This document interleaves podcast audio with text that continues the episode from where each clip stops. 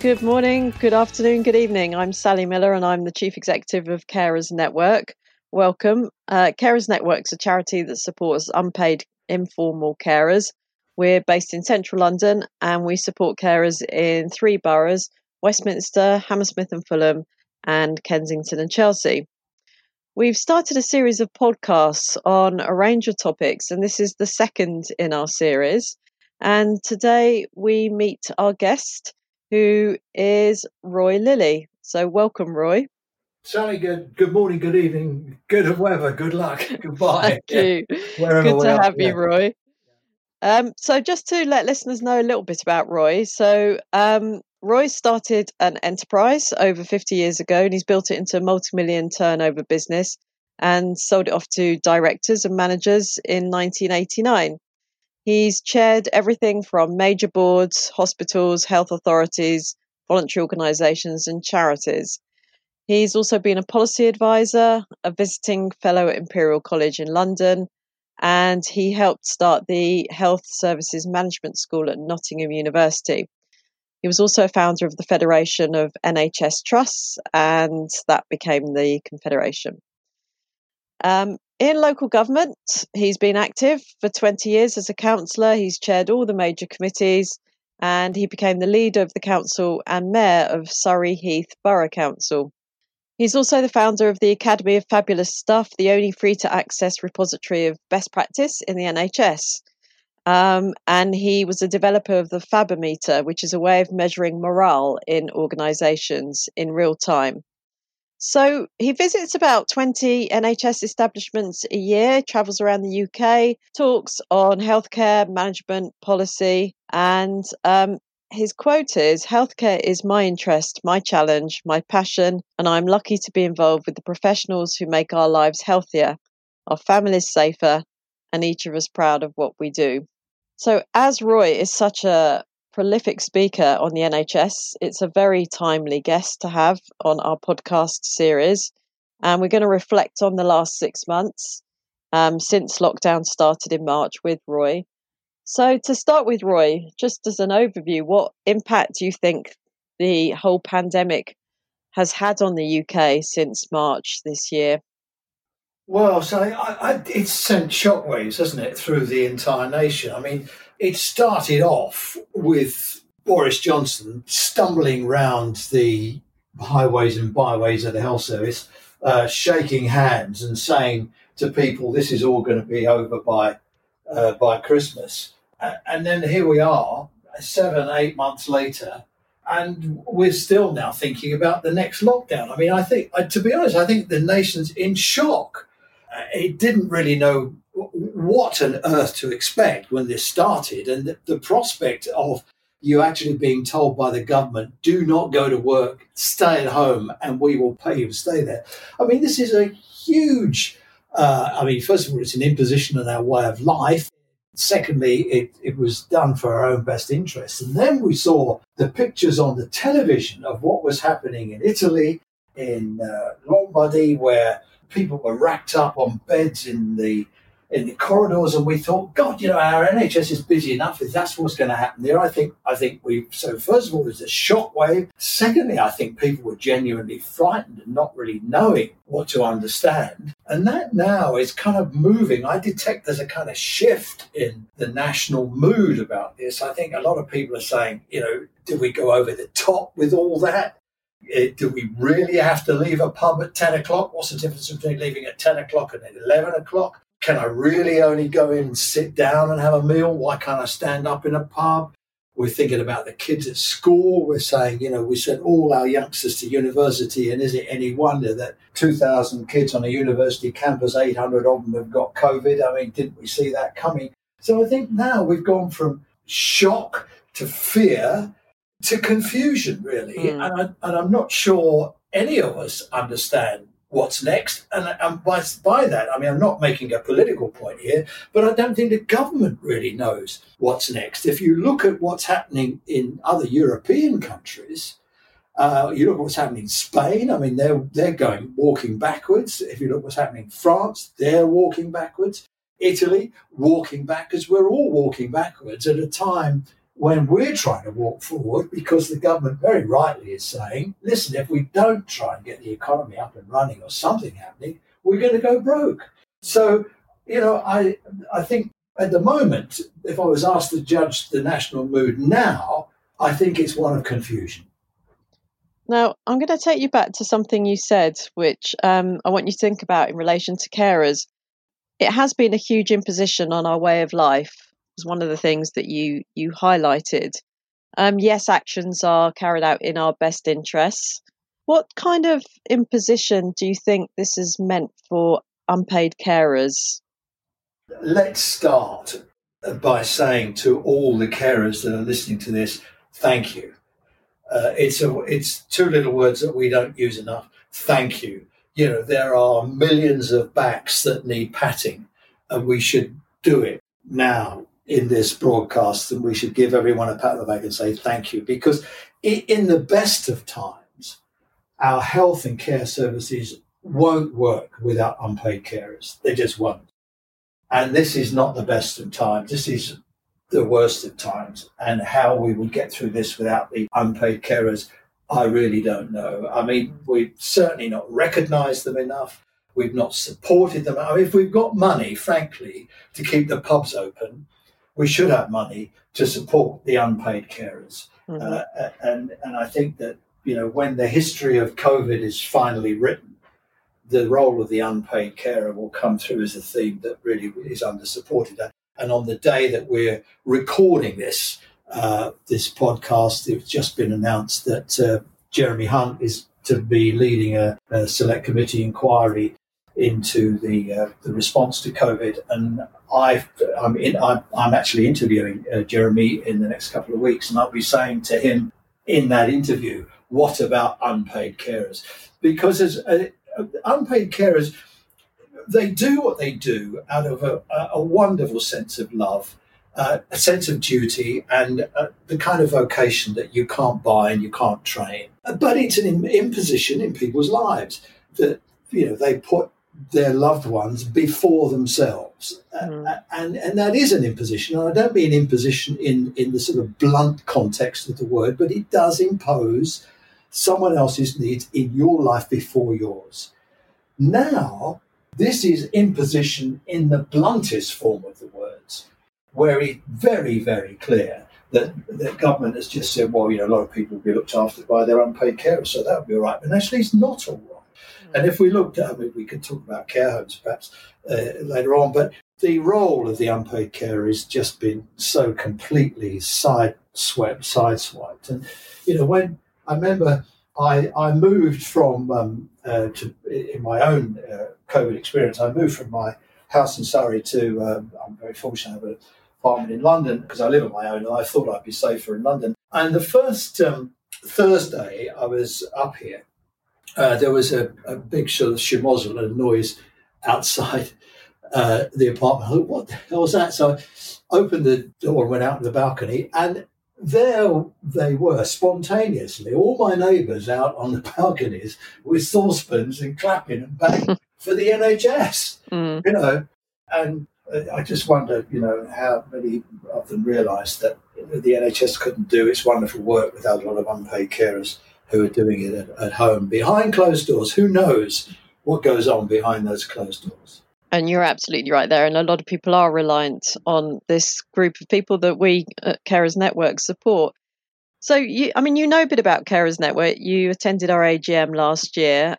What would you look for from organisations like ours to support carers at the moment that that we haven't done already? I mean, everything's kind of gone towards people being supported online through Zoom sessions and the like. There's a possibility of Zoom fatigue now. It's been six months.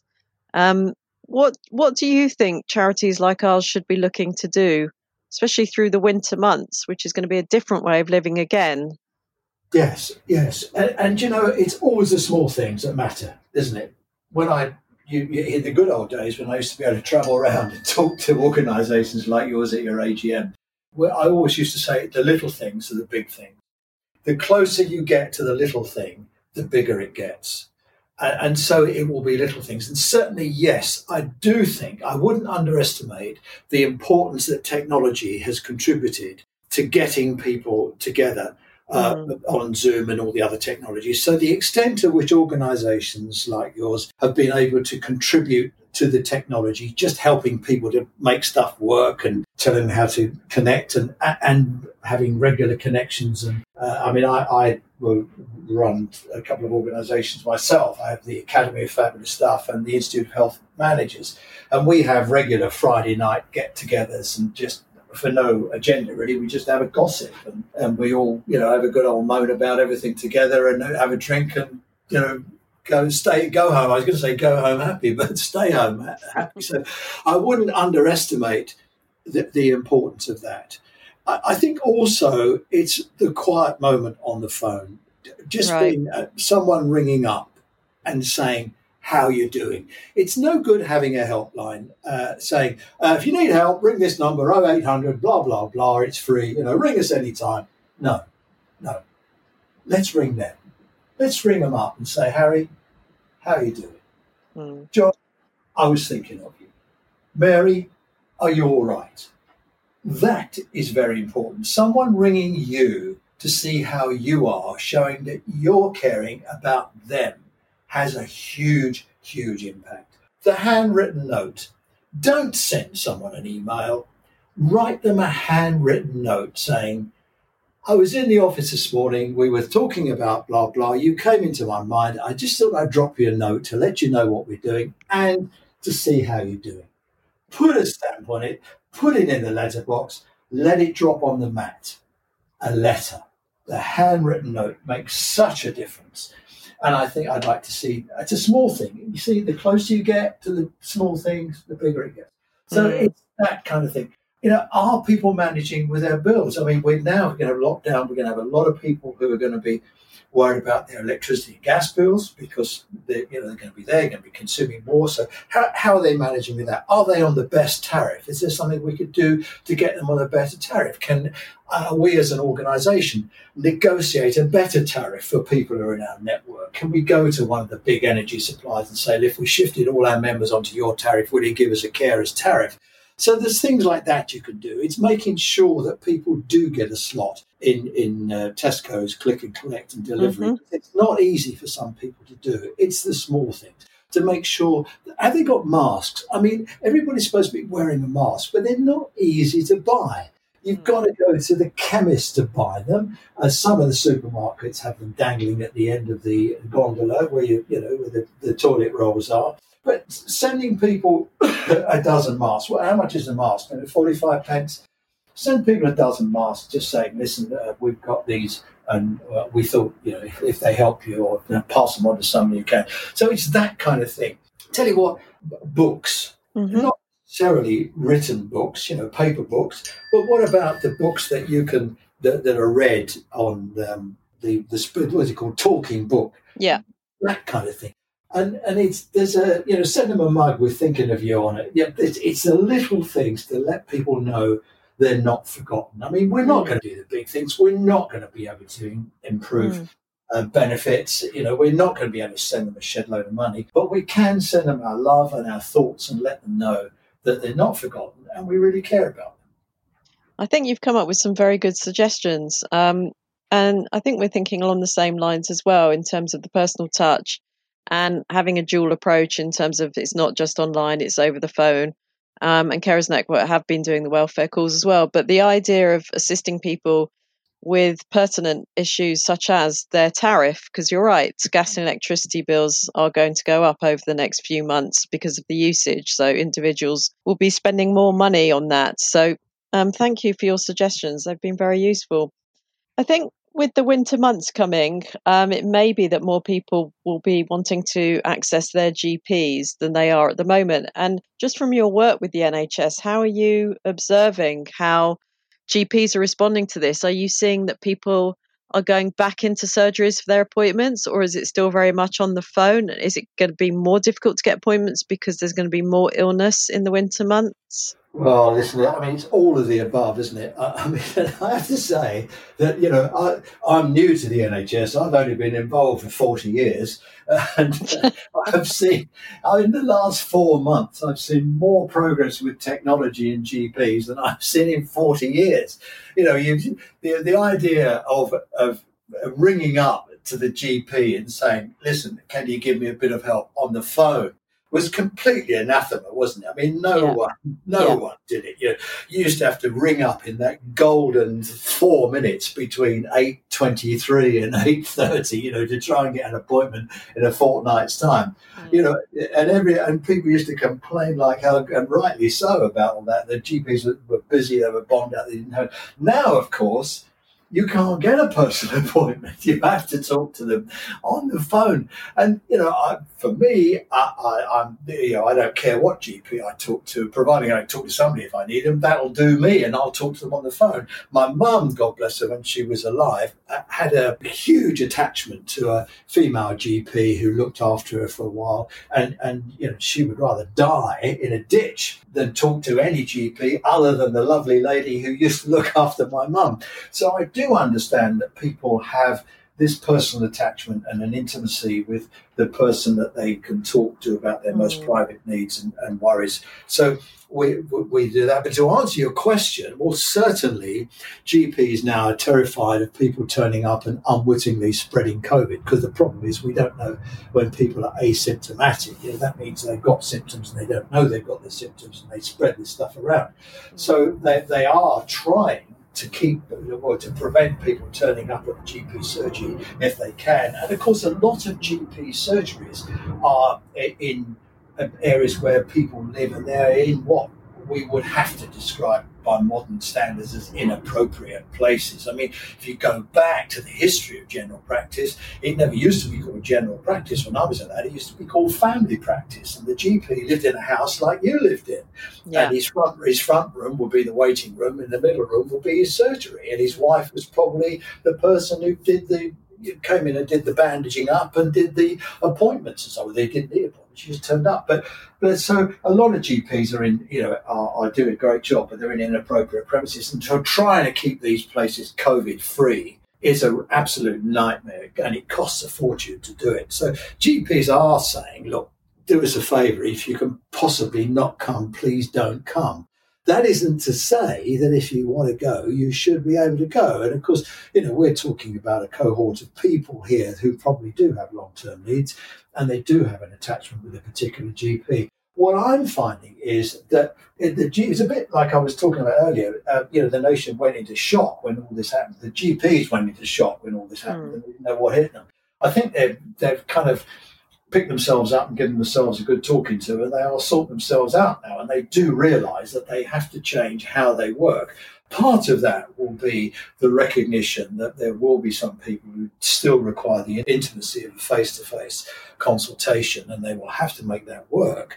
But a lot of it, I think, it does depend on us. If, if you've not tried uh, an online consultation, then give it a go because you might actually find it's something that does suit you. It's worth having a go.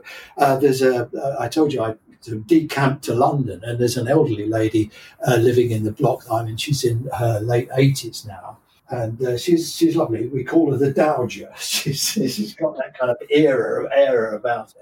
And she said to, I met her in the garden the other. She said, "Oh, Roy, darling," she said, "I must tell you about my GP because you know I, occasionally I'm on the telly and what have you talking about the NHS and people spot you and they immediately think mm. that hmm. it's Roy Lilly he runs the NHS. Actually, no, I don't. I just talk about it.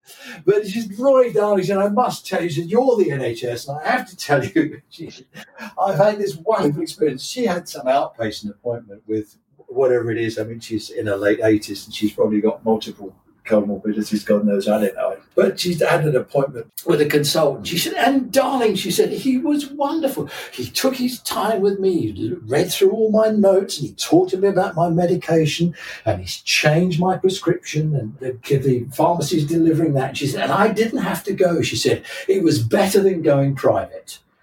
And I, and I did have to laugh. I thought, well, bless you, you know, if only we could kind of bottle that and say yeah. to people, well, if you haven't done a video or whatever it's consultation, you know, uh, get someone to help you do it. That's a job for us in our organisation, isn't it, to show people how to do it. Give it a try and mm. see if it suits you. If it suits you, it'll be a lot better. If it mm. doesn't, that's fine.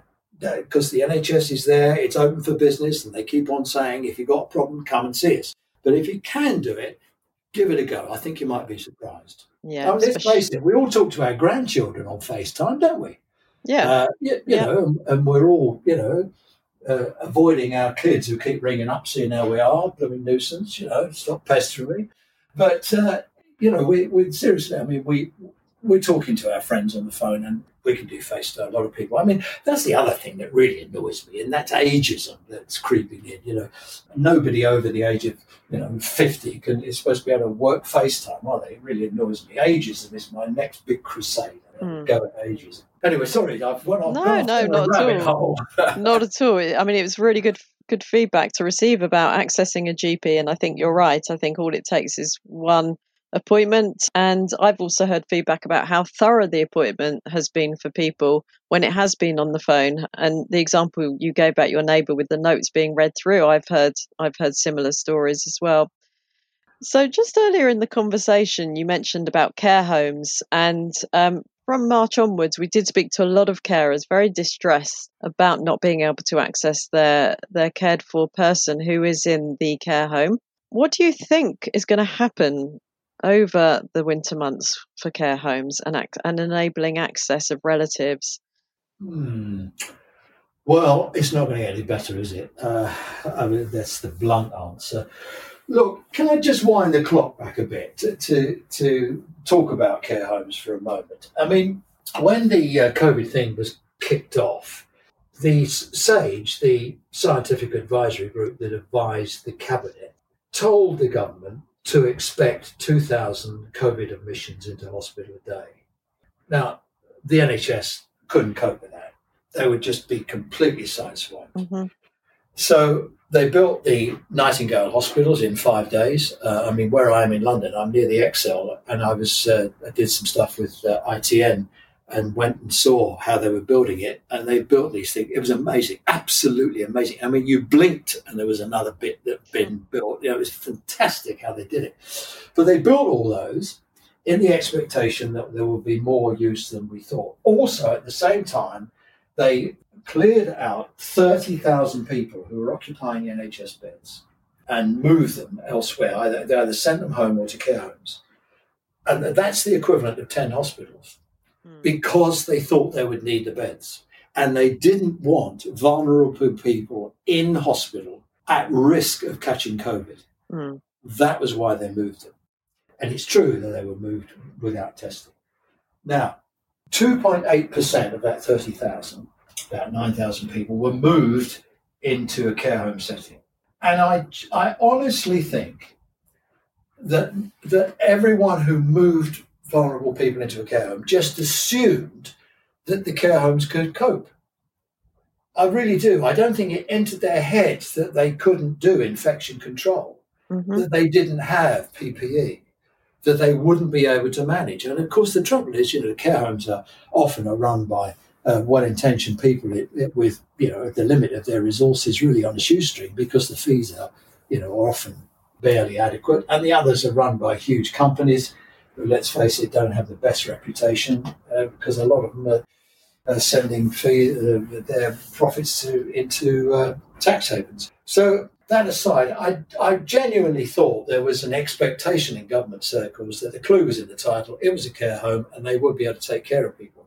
As it happened, it, it all fell apart, and, and we all know what happened. And it, and it just took ages to get the PPE organised because they didn't have the resources. A very few of these homes had proper resilience planning, and they didn't have the skills because a lot of care homes are run by well intentioned people with very low skills base. They, they bring love and care and attention to their work, but they, they're not nurses. You know, they don't have the clinical experience to know what to do. Mm-hmm. And homes are not obliged to have a clinical presence, which is a big hole, I think.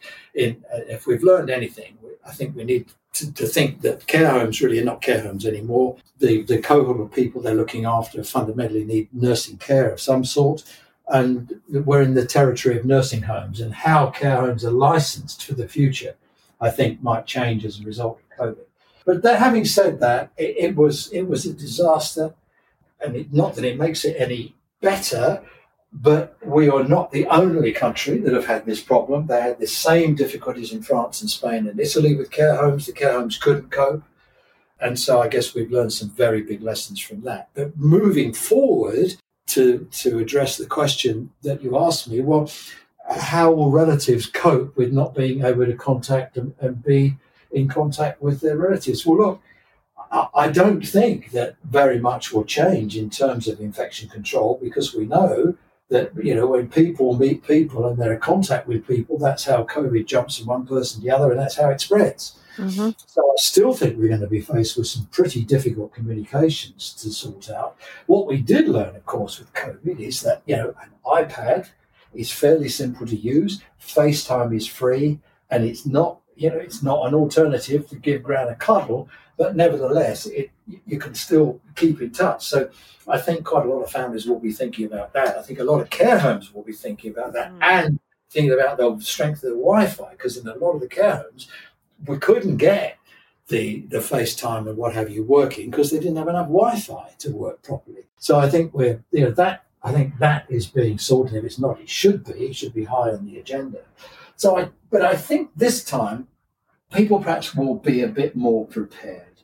They'll be whereas previously they were taken by surprise by the fact that they couldn't go and visit their husband, their wife, their granny, their auntie uh, in, in care homes. They couldn't do it. It comes a huge shock. And thought, okay, uh, what the hell do we do? People were standing outside waving through the window. I think now this time, well, we know what to expect. I mean, we've got to start thinking about how we work around that. Um, mm-hmm. Technology, of course, gives us some of the answers. Sending stuff in the post. I mean, the postman's still delivering a little surprise package once a week for somebody in the care home with, you know, little surprise things and a little handwritten note from the grandchildren and a card. And I mean, there's lots of things now we know we can do. It did take us by surprise in the first. So we're a bit more prepared. Doesn't make it any easier. But I think just doing something makes it that much easier.